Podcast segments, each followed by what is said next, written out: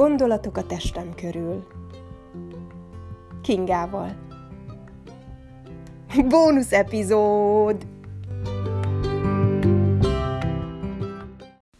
Sziasztok!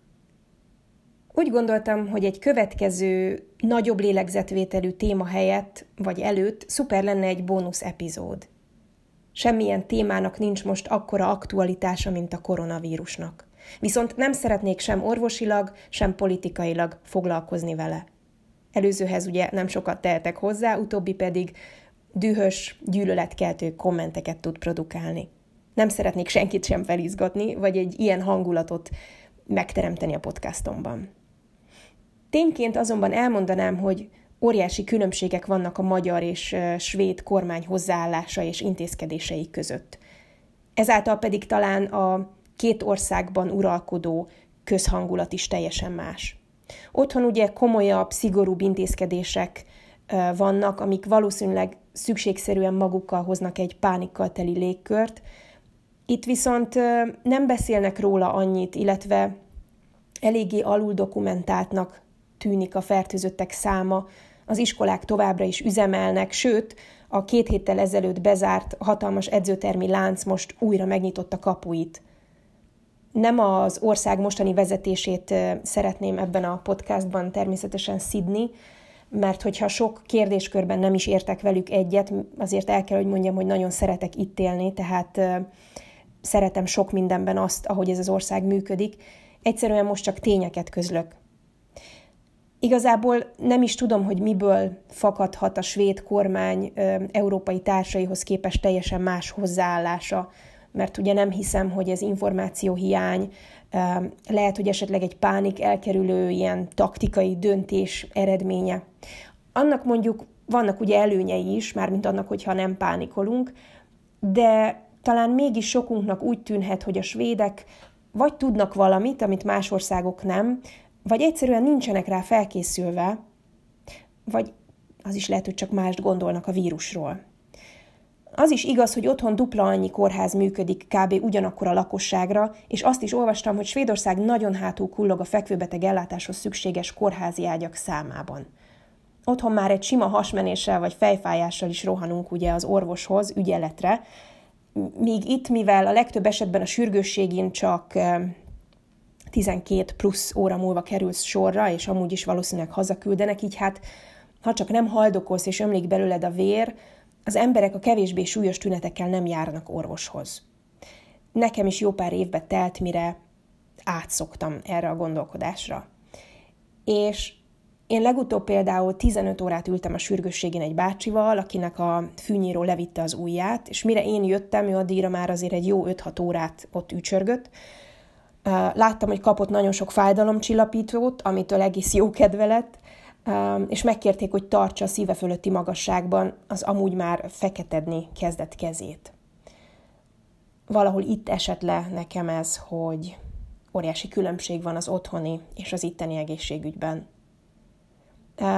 Valószínűleg nem bizonyult elég sürgősnek például a bácsi a többi beteghez képest. Ezt csak azért meséltem el, hogy, hogy lássátok, mennyire más itt a hozzáállás és az egészségügynek a kapacitása egy sima vírusmentes időszakban is.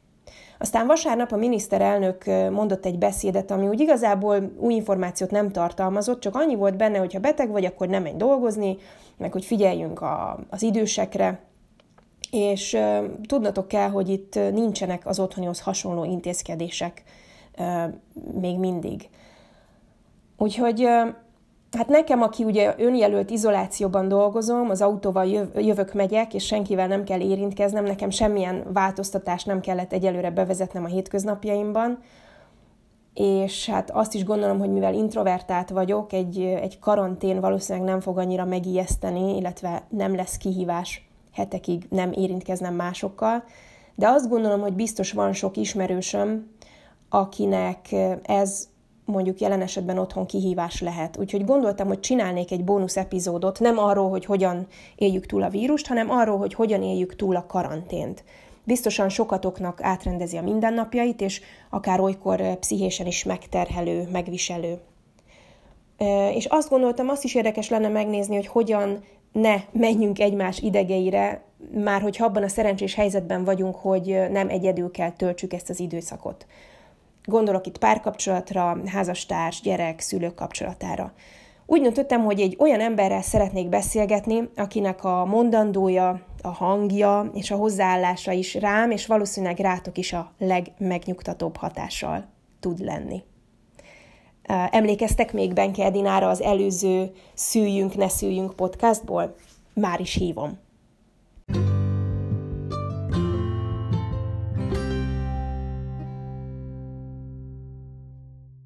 Szia Edina! Az előszóban beszéltem arról, hogy mennyire más a helyzet otthon és itt, hogy itt nincsenek olyan szigorú, vagy hát egyáltalán nincsenek óvintézkedések, nincs pánik, bezárások, lezárások, karantén. Gyerekek is járhatnak iskolába, újra nyitottak az edzőtermek, tehát egyelőre minket ez a szituáció nem érint. Kíváncsi lennék, hogy nálatok most mi a helyzet, hogy halljuk, hogy mindent lezárnak, bezárnak, létszámokat limitálnak, illetve hazaküldenek embereket ilyen önkéntes karanténba vonulás van nálatok, vagy mindenkinek kötelező az otthonmaradás, vagy hogy kell ezt most elképzelni? Hát ezt úgy érdemes elképzelni, hogy erősen javasolt azt, hogy mindenki otthon maradjon, tehát hogy egyelőre nincsen kijárási tilalom, viszont a cégeknek a nagy többsége az azt a filozófiát követi, hogy aki csak teheti, az dolgozzon otthonról, mert hogy maradjunk egészségesek, és tartsuk fenn minél hosszabban a cégeknek a működőképességét. Úgyhogy körülbelül ez, ez, ez lengi át egész Magyarországot, ugyanígy az iskoláknál, a vodáknál, tehát ők is bezártak, és most ilyen távoktatásos dologgal próbálkoznak. A testnevelés tanárok is gyakorlatokat küldenek haza a diákoknak, tehát ez olyan érdekes, érdekes szituáció. Te is akkor otthonról dolgozol most? Otthonról dolgozom, igen, igen. És én is online uh, csoport, most egy izgalmas helyzet van, mert online csoportokat tartok ilyen támogató témában. Uh-huh. Uh, azért, hogy ne éljük meg ezt a karantént úgy, hogy be vagyunk zárva csak a négy falban, és nem tudunk beszélgetni, és egy kicsit kitekinteni ebből a ebből és a mit dologból. tapasztalsz, hogy mi az általános emberi érzelmi reakció ebben a mostani szituációban? Egy nagyon széles spektrumon mozgunk, hihetetlenül izgalmas ez az egész dolog egyébként a számomra, mert a csoporton belül is mondjuk általában olyan 7-8 ember jelenik meg, és vannak azok, akik abszolút azt mondják, hogy ugyanúgy élik az életüket, mint eddig, azzal a kivétellel, hogy nem járnak ki, de köszönjük szépen, jól vannak.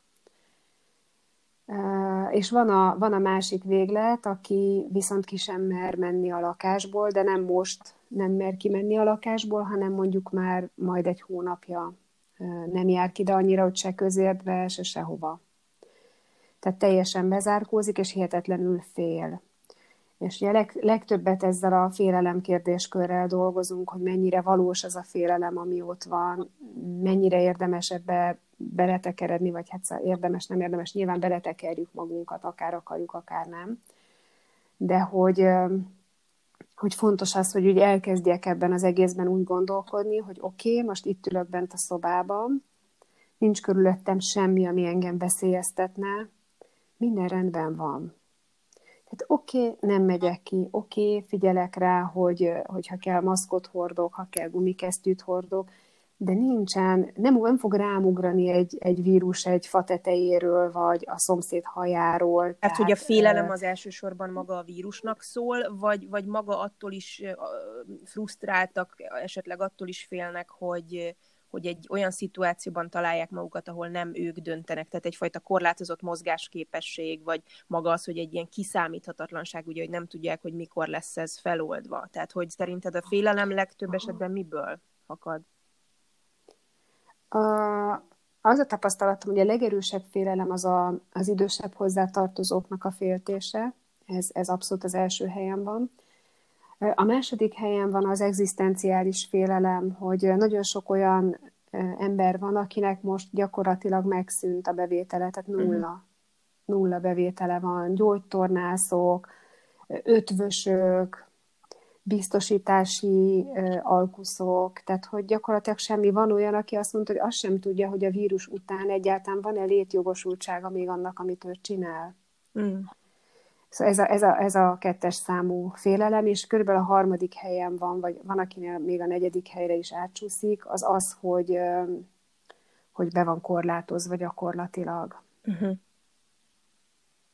Jó, és hogy a fiatalabbak a saját testüket és saját életüket nem nagyon féltik, mert hogy, hogy, hogy ez egy túlélhető dolog, és hogy nagyon sokféle megjelenési formája van, tehát nem kell attól félnünk, hogy mindenképpen a legrosszabb történik velünk. Nyilván akik veszélyeztetettek, ott ez az egy izgalmasabb kérdés. Betegek, idősek, hogy velük mi És lesz. neked, te személyesen ezt hogy éled meg, ezt az otthonmaradást, illetve ez neked mennyiben változtatta a, a mindennapjaidat? Megmondom őszintén, hogy, hogy én egy ilyen hihetetlen kalandként igyekszek rátekinteni. Pont ezért nagyon-nagyon-nagyon ritkán jön elő az, hogy, hogy így nézem a falakat, és azt mondom, hogy ezt azért nem annyira jól esik elgondolni, hogy most még két hónapig itt fogok csörögni. Tehát, hogy így, ez nem annyira, és hát ugye az is egy, egy külön kaland, hogy hogyan tudunk együtt lenni családilag, vagy, vagy a társunkkal, tehát hogy, hogy azt tapasztalom, hogy minimum egyszer vagy kétszer ilyen összecsattanás van, ami nem annak szól, hogy nem tudunk együtt lenni, vagy nem szeretjük egymást, hanem egész egyszerűen annak a feszültség azért itt vibrál, hogy össze vagyunk zárva és hogy még össze leszünk zárva két hónapig. És azt gondolod, hogy, és hogy, mindig, hogy, vicces... hogy ez ilyen elkerülhetetlen? Tehát akár egy jól működő házas kapcsolatban, párkapcsolatban is szinte elkerülhetetlen, hogy ezek a feszültségek így felszínre törnek a hosszú bezártság során? Abszolút, persze. Hát tudod, erre van az a mondás, hogy mivel fog tudni felbosszantani a párod három nap karantén után minden egyes szavával. Jó, tehát el lehet jutni az irritációig, és hogy ezért nagyon fontos, hogy legyen privát tér, akármilyen kicsi, ha csak egy szobátok van, akkor a szoba egyik sarkában az egyik, a másikban a másik, és hogy az legyen, hogy, hogy oda el lehet vonulni, akkor ez most az én terem, és most én nem akarok veled kontaktálni, nem azért, mert nem szeretlek, hanem azért, mert szükségem van privát térre. Uh-huh. Most én kimentem a lakásból, vegyük úgy. Uh-huh. És hogyan tudjuk um, a különféle félelmeink mellett hogyan tudjuk jól érezni magunkat ebben a szituációban? Nekem azt szokott segíteni, hogy, hogy úgy gondolok erre az egészre, mint hogy egy játszótérrel lennék uh-huh. most. És ez egy másik fajta játszótér, mint amin eddig szoktam játszani. Ez egy sokkal kisebb játszótér. Kihívásokkal teli. Kihívásokkal teli, és hogy milyen zugát és milyen, milyen élményét nem próbáltam még vagy mi az, amit régen próbáltam. Például nekem az egy hihetetlenül jó játék azon agyalni, hogy mit fogok főzni a meglévő alapanyagokból. Uh-huh. Tehát, hogy ott uh, hogyan tudom kiélni a kreativitásomat, hogy jé, mondjuk találtam tárgyakat, amikről már nem volt nagyon emlékképpen, mert ebben a, a lótás futásban valahogy úgy kimaradt, hogy ott nekem van egy ilyen kis eldugott társas játék uh-huh. a sarokban. Ez mit keres itt? Vagy szóval akkor például az, hogy, hogy, hogy most egész alapos takarítást csinálok például, vagy rendezek egy-egy sarkot, mert, mert most van erre idő, és egyébként meg nagyon szerettem volna. Tehát, hogy igazából egész egyszerűen annyit csináltam, hogy a tudó listámat megfordítottam, hogy ami a végén volt eddig, az az uh-huh, elejére uh-huh. került. És vannak ebben olyan és hát még van. Amik, amik ilyen közös programok, tehát amiket együtt érdemes csinálni? Persze én azt mondom, hogy mivel nagyon-nagyon klasszul kialakult annak egy formája, hogy vannak online kocsmák uh-huh. már, vannak online élő közvetítések színházból, zenekari próbákról, tehát gyakorlatilag ki lehet tűzni azt, és ezeket meghirdetik a Facebookon. Tehát azt mondom, hogy oké, okay, most akkor kedden este héttől mi koncertre megyünk. Uh-huh és ha akarom, akkor felöltözhetek szépen, kibonthatom a pesgőt, leülök a számítógép elé, és meghallgatom a koncertet, és akármilyen vacak, akkor is végighallgatom, mert ugyanaz, mint hogyha ott lennék a koncertteremben, nem állok föl, és nem engedem, hogy belecsörögjön a telefonom, nem kezdek el beszélgetni a párom, mert most mi koncerten vagyunk. Tehát, hogy lehet ez egy ilyen nagyon nagy játék. Uh-huh. És minél inkább ebbe tudok lenni, annál jobban fogok kijönni belőle. Uh-huh. Tehát jól tudom érezni magam, beszorítva is. Most nyilván nekem például az a nehézségem, hogy még erkélyünk sincsen, tehát nekem nagyon-nagyon kell lételemem a levegő. Úgyhogy én most azt csinálom, hogy így betekerem magam sállal, és kilincseket ilyen vastag papír, mm, szilvia papírtekercset, ilyen papírtörlővel fogom meg, és úgy megyek ki a lépcsőházból, és elmegyek sétálni, vagy beszállok az autóba, elmegyek egy olyan helyre, ahol nem parkol senki más, kiszállok, és fölmegyek a hegyre. Uh-huh.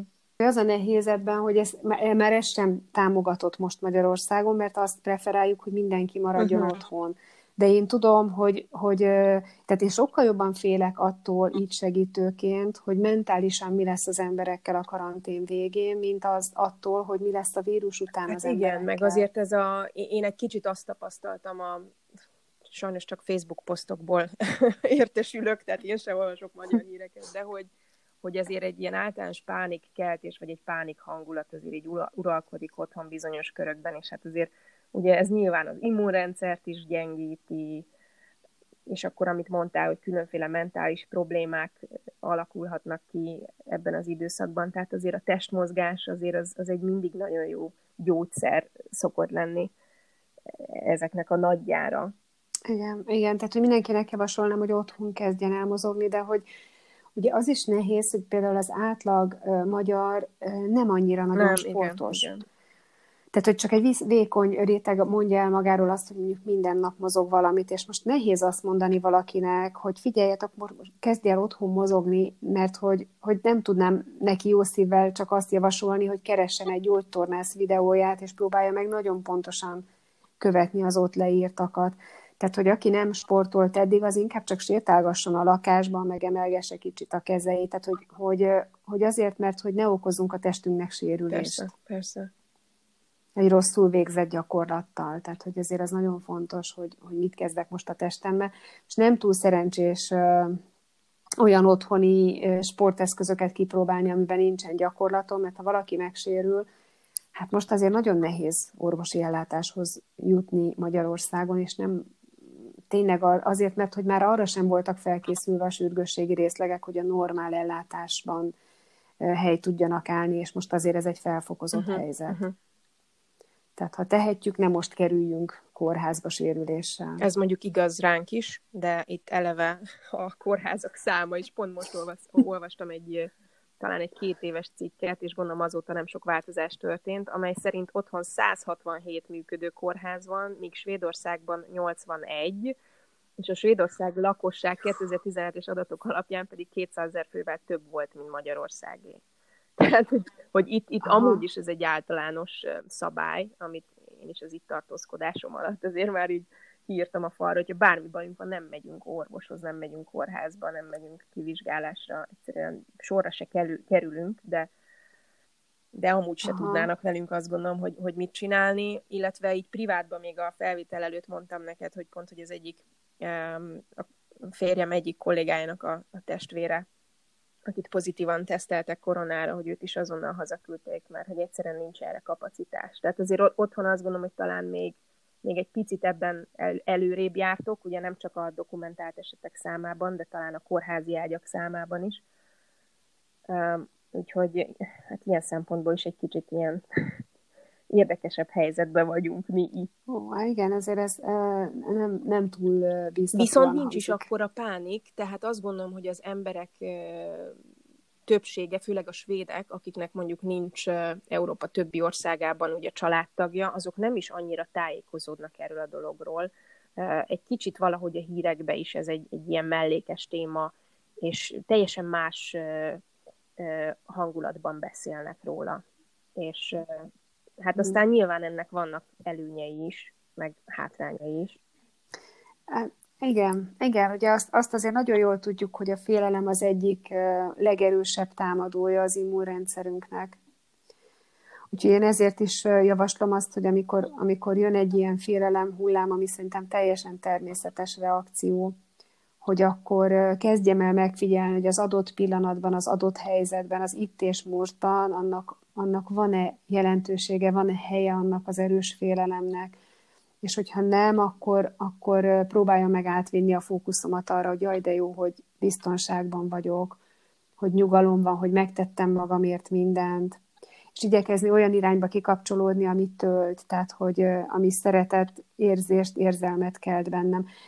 Azt is szoktam javasolni, hogy, hogy ugye az oxitocin a szeretet hormon a testünkben, ami attól tud termelődni, hogyha van testi kontaktus, érintkezés, ölelés egymás között. Nyilván most itt ebben a helyzetben azt mondanám, hogy az egyháztartásban élőkre érvényes ez, hogy ölelgessük a gyerekeinket, meg simízzuk a kis pucér karját, hátát. Jó, mert az nekem is oxitocin termel annak, aki adom ezt a mozdulatot, és annak is, aki kapja. És ez önmagában egy immunerősítő dolog. Uh-huh. Jó, akinek cicája, kutyája van, mondtam, a halakat is lehet simizni. Jó, hogy, hogy ez abszolút fokozottan, ez, ez nagyon-nagyon fontos most ebben az időszakban. Egyrészt azért, mert végtelenül nagy szükségünk van a szeretet kapcsolatokra és a szeretet érzésére, Másrészt meg egész egyszerűen ez, ez kémia és fizika, hogy ez működik a testünkben, uh-huh. használjuk. És mit csináljon az, aki teljesen egyedül maradt most? Én azt szoktam javasolni, hogy önmagam megölelése, mert valaki pont tegnap egy csoportban mondta, hogy ez annyira szomorúan hangzik, de hogy közben meg nem, mert hogy az, hogy magamat mennyire tudom szeretni, az egy nagyon fontos kérdéskör. Az önmagában akkor is, hogyha családban Talán élek. mindennek az alapja, nem? Talán lehet, ott kezdődik. Mindennek az alapja, igen.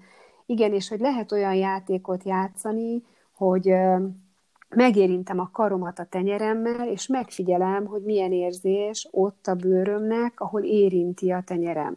És akkor lesimítom a karomat, úgyhogy közben a figyelmemet teljesen ott tartom ezen az érintésen, hogy ez milyen érzés nekem.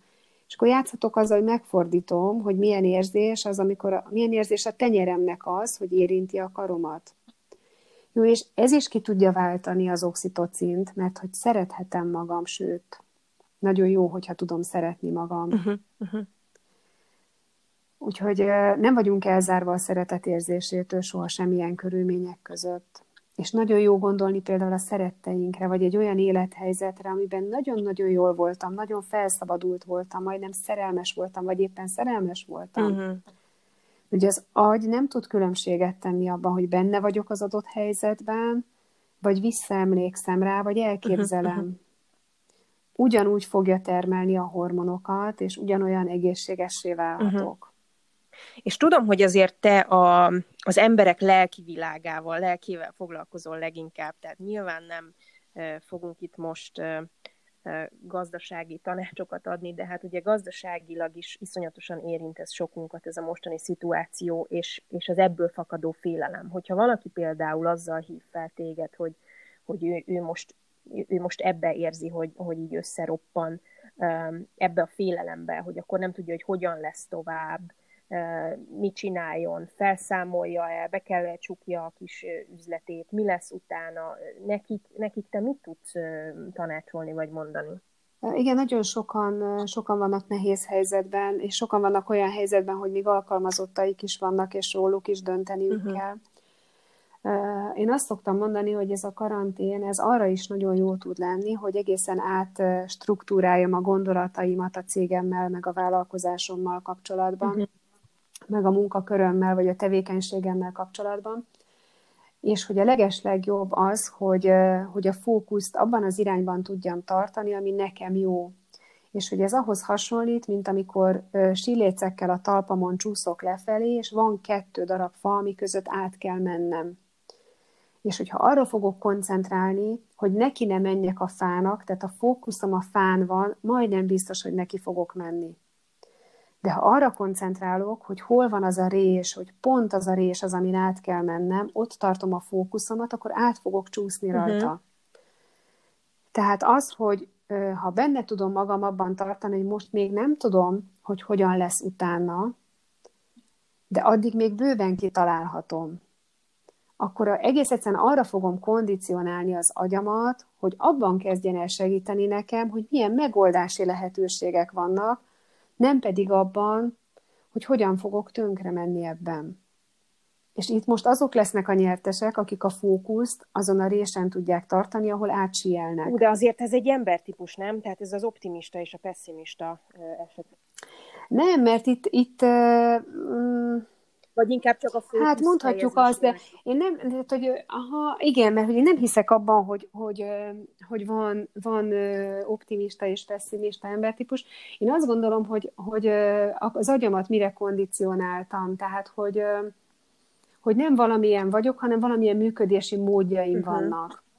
És hogy nyilván, ha nekem a, a fárafigyelés volt a működési módom, akkor az egy, egy újabb sportág lesz, ahogyan átállok arra, hogy észreveszem magamba, hogy hups, megint a fára figyeltem, a résre figyelek, ahol áthaladok. Uh-huh. És hogy ez egy gyakorlás. Uh-huh. Csak arra kell gondolni, hogy azt tervezem el, hogy mondjuk egy kisztéket fogok falécekből összerakni. Uh-huh hogyha arra fókuszálok, hogy hogyan nem lehet megcsinálni, akkor nem lesz szék. Uh-huh. Tehát ilyen egyszerű dolognál is arra figyelek, hogy oda fogok nyúlni, ja, hogy először is kell fa hozzá, kell hozzá kalapács, kell hozzá szög, és ezek mind a gondolataim, és ezek mind ott vannak, ahol át fogok tudni És már is elvesztem a munkafolyamatban, és, és már is csinálom azt, amit így van. nem kell. Aha, így van. És azt látom, hogy amikor ezt átbeszélem egy-egy vállalkozóval, vagy cégvezetővel, akkor egészen megkönnyebbülnek, hogy hú, hát hogy ez, ez, így, ez így egészen más, így mert nem, nem az van, hogy most akkor én biztosan csődbe megyek, hanem az van, hogy most még nem látom, hogy merre fogok menni, de hogy, hogy, hogy megnyílik, eddig mondjuk láttam két ajtót, amin ki tudok menni, és addig, amíg két hónapig gondolkodom, lehet, hogy még találok tizet. Uh-huh, uh-huh. Igen, és én is azt gondolom, hogy nem csak, hogy átrendez egy csomó mindent ez a jelenlegi helyzet, de talán egy csomó új ötlet is születik most, illetve egy csomó vállalkozás, ami eddig abszolút csak offline-ba működött, az esetleg elkezdi most tapogatni, vagy tapogatózni a, a, az online világban, és esetleg megvalósítja magát, ott is van olyan jogatanár ismerősöm, aki például most elkezdett online jogát oktatni, és azt látja, hogy ennek igenis lenne jövője, és a jövőben lehet, hogy, lehet, hogy teljesen át fog a fókusz oda tevődni például az ő vállalkozás esetében. Igen, igen, tehát hihetetlen sok mindent uh, tudunk tenni uh, ebben a térben, illetve szerintem meg fog nyílni egy csomó olyan, uh, olyan terület, amiről eddig fogalmunk nem volt, hogy ezt így lehet csinálni, vagy hogy, hogy ezzel is lehet jobbítani, vagy lehet egy ilyen útvonalat bejárni. Ez mind annak lesz köszönhető, hogy otthon ülünk, és ezen gondolkodunk vagy ezen is gondolkodunk. Uh-huh. Többet pihenünk, tehát sokkal inkább a kreativitásunkat ezt tudja sarkalni, hogy nem, nem túlhajszoltságban, és egy ilyen hogyan éljem túl a napot, és mi mindent kell bele sűjesztenem állapotában vagyunk, hanem egy ilyen relaxáltság is van ebben a dologban, és ebbe bele tudnak kúszni új buborékok, amik olyan ötletek, amik eddig nem léteztek a világban. Uh-huh.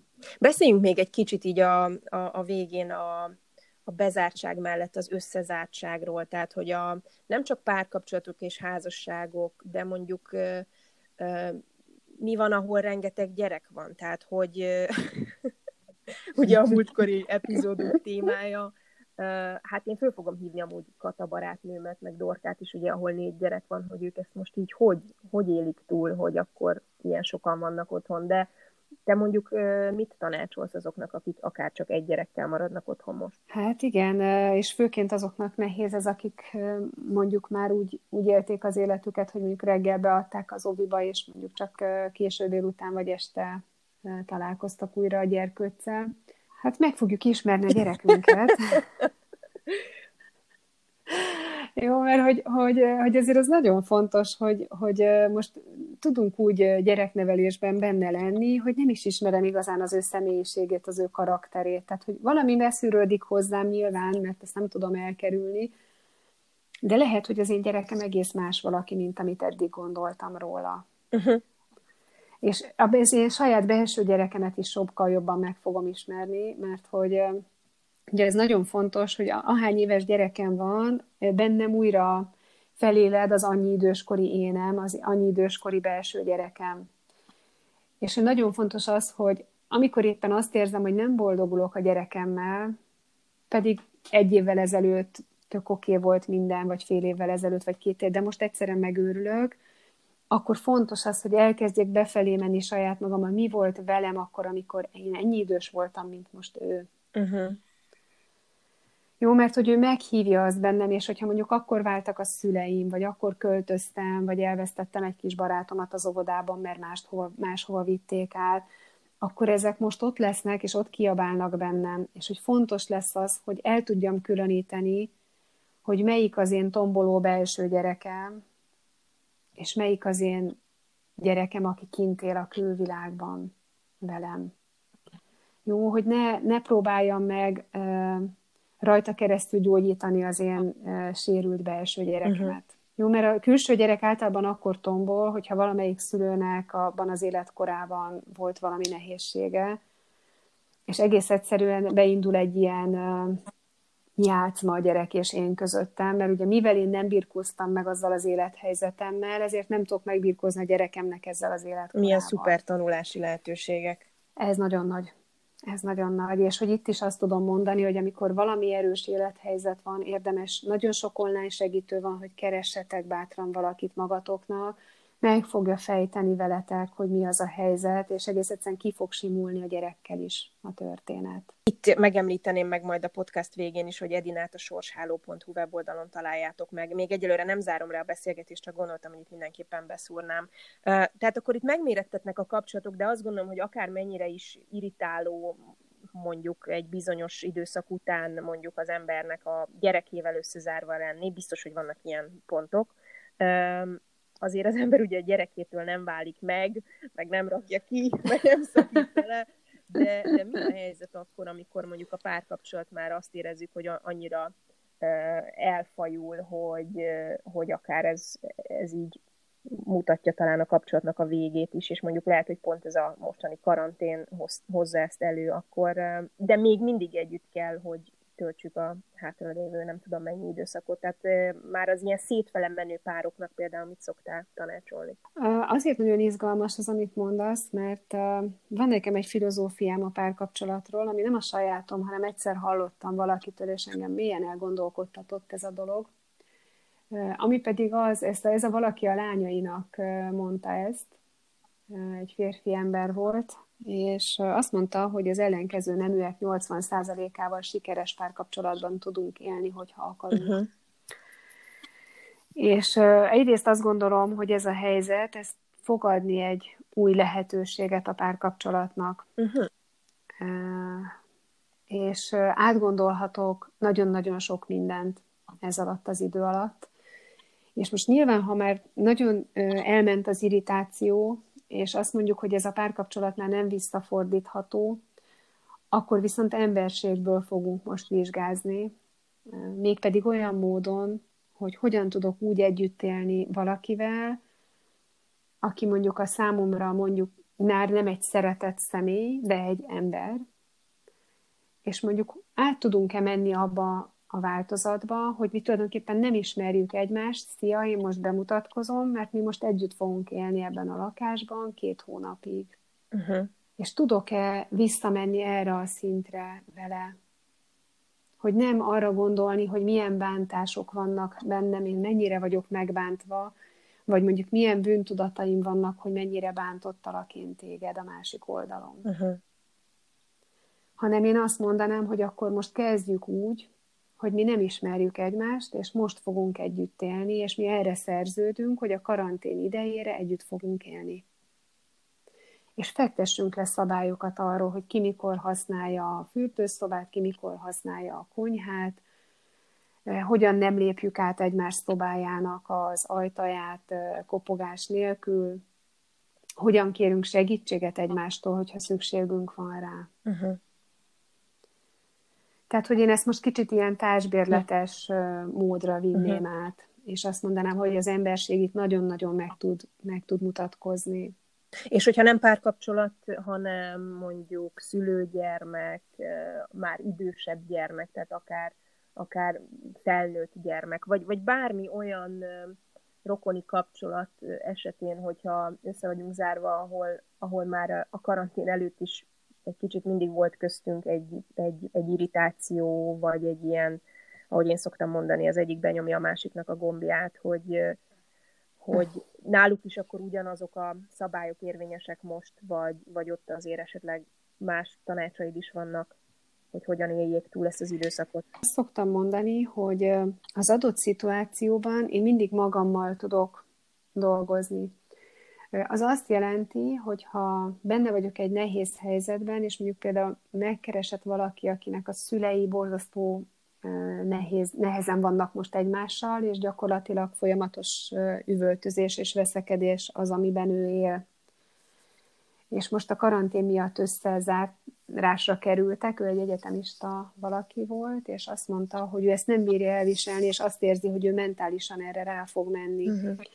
És hogy, hogy mi, mi az, amit ő most tud tenni. És hogy arról beszélgettem vele, hogy hogy oda tudunk visszamenni mindig, ahol a szeretetet meg tudom találni. Uh-huh. És ugye ebben a helyzetben azt tudom megtalálni a szeretetet, hogy az én szüleim gyakorlatilag vállalkoztak arra, hogy ebben a párkapcsolatban, ebben a nehézségben éljenek, és ezen keresztül adták az életet nekem. Mert hogy én csak tőlük tudtam megszületni, én azt nekik köszönhetem, hogy most itt vagyok. Uh-huh. És hogy az, hogy az ő házasságuk 20 éve, 30 éve ilyen, ők erre szerződést kötöttek egymással, és ezt én nem változtathatom gyerekként meg. És nem is dolgom, hogy őket megváltoztassam. Mi az, amin tudok változtatni? Az az, hogy itt is átviszem a fókuszomat máshova. Uh-huh. És azt tudom mondani, hogy mekkora szeretet van abban, hogy ilyen nehézségek árán, ahogyan ők egymással vannak, vállalkoztak arra, hogy mi itt vagyunk, és vállalkoztak arra, hogy minket felnevelnek együtt. Uh-huh. És hogy ezért én hálás tudok lenni. És tudom látni őket úgy, hogy ő, tehát hogy mondjuk, mit tudom én, Mária és István. Tehát nem az apukám és az anyukám, hanem Mária és István, akik nehezen vannak most egymással, van nekik két gyerekük, és, és ők hoztak egy-egy csomagot magukkal, amitől ilyen nehezen vannak. Nekik is vannak szüleik, ők is fölnőttek valahogyan, az ő puttonyuk is borzasztó nehéz, és a puttonyukban lévő dolgokkal együtt ők ezt tudják most létrehozni. Uh-huh. Jó, tehát, hogy megpróbálni meglátni az embert, aki ott van, és mindegy, hogy a nagymamámmal élek együtt, mindegy, hogy a tesómmal élek együtt, akiről azt gondolom, hogy elmebeteg. Jó, tehát hogy itt most, itt most megpróbálni nagyon-nagyon fontos lesz a szeretet irányába elindulni. És meglátni azt, hogy mindenki úgy csinálja az életét, ahogyan a lehető legjobban tudja. Ha ő tudná jobban csinálni, akkor elhihetem azt, hogy ő meg is tenné. Tehát, hogy nem jó neki, nem jó a tesómnak elmebetegként élni az életét. Ő 24 órában össze van saját magával zárva. Milyen jó nekem, hogy én nem vagyok. Úgy érzem, hogy azért ez a fajta megközelítés nyilván egyfajta tudatosságot igényel az ember részéről. De azt gondolod, hogy ez a fajta tudatosabb megközelítése akár ezeknek a családon belüli konfliktusoknak ez már elég, hogyha bennem megszületik, és már ezáltal ezek a kapcsolatok változni fognak, akkor is, hogyha mondjuk a másik oldal abszolút nem befogadó, vagy nem tudatos ebből a szempontból?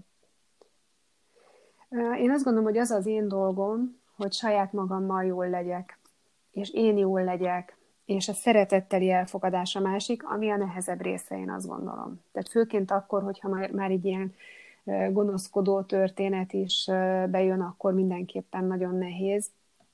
Magamat helyezzem mindig biztonságba, és a magam lelki békéjét keressem. De hogyha belegondolunk abba, hogy mondjuk egy csoportba egy valakit beteszünk, aki tudatosabb, ő fog hatni a többiekre. Óhatatlanul már csak azért is, mert hogyha én magam kivonom a játszmákból, akkor vagy az történik, mondjuk egy négy tagú családnál, hogy én kivonom magam a játszmákból, fel fogják osztani a játszmát hármójuk között. Jó, mert hogy ők játszani akarnak. Tehát, hogy vegyem tudomásul, hogy a játszma mindig úgy van, hogy abban minden résztvevő teljes értékűen vesz, veszi ki a részét. Tehát, hogyha négyen vagyunk és négyen hisztizünk, akkor mindenkinek van 25%-a benne. Ha én kivonom a sajátomat, akkor ők föl fogják osztani maguk között. Uh-huh, uh-huh.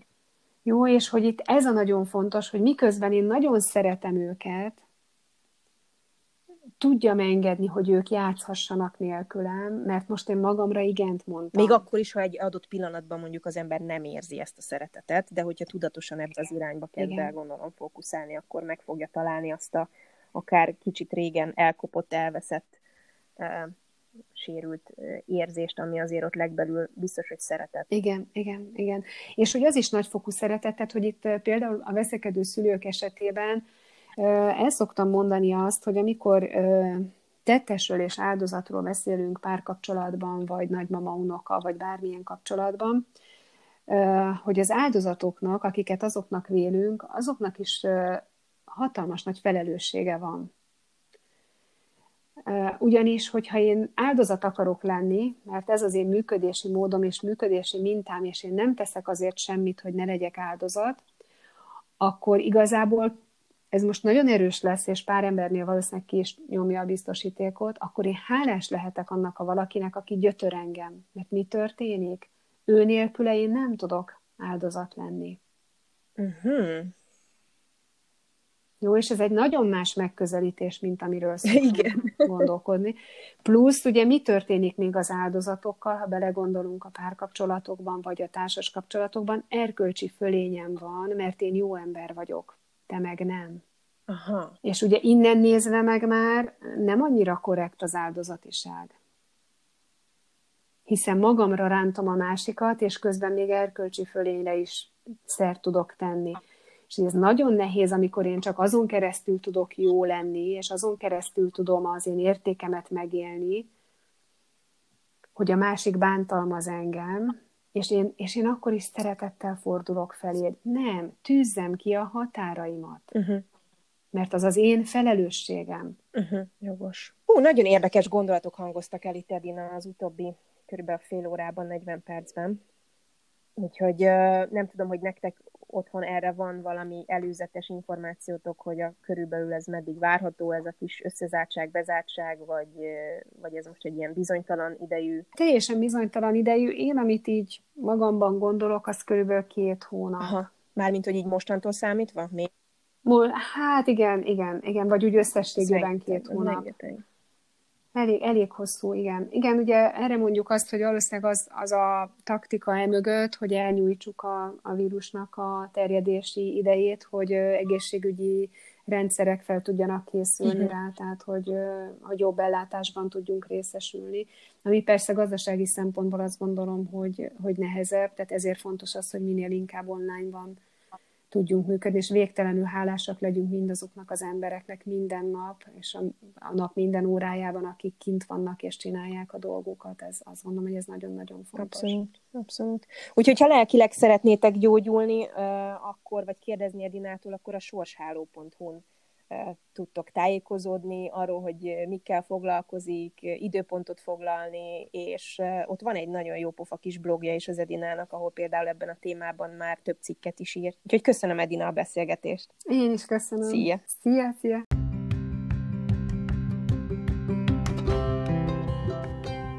Ez volt a Gondolatok a testem körül bónusz epizódja. Iratkozz fel a podcastomra azon az applikáción, amin keresztül hallgatsz, és hamarosan újra találkozunk.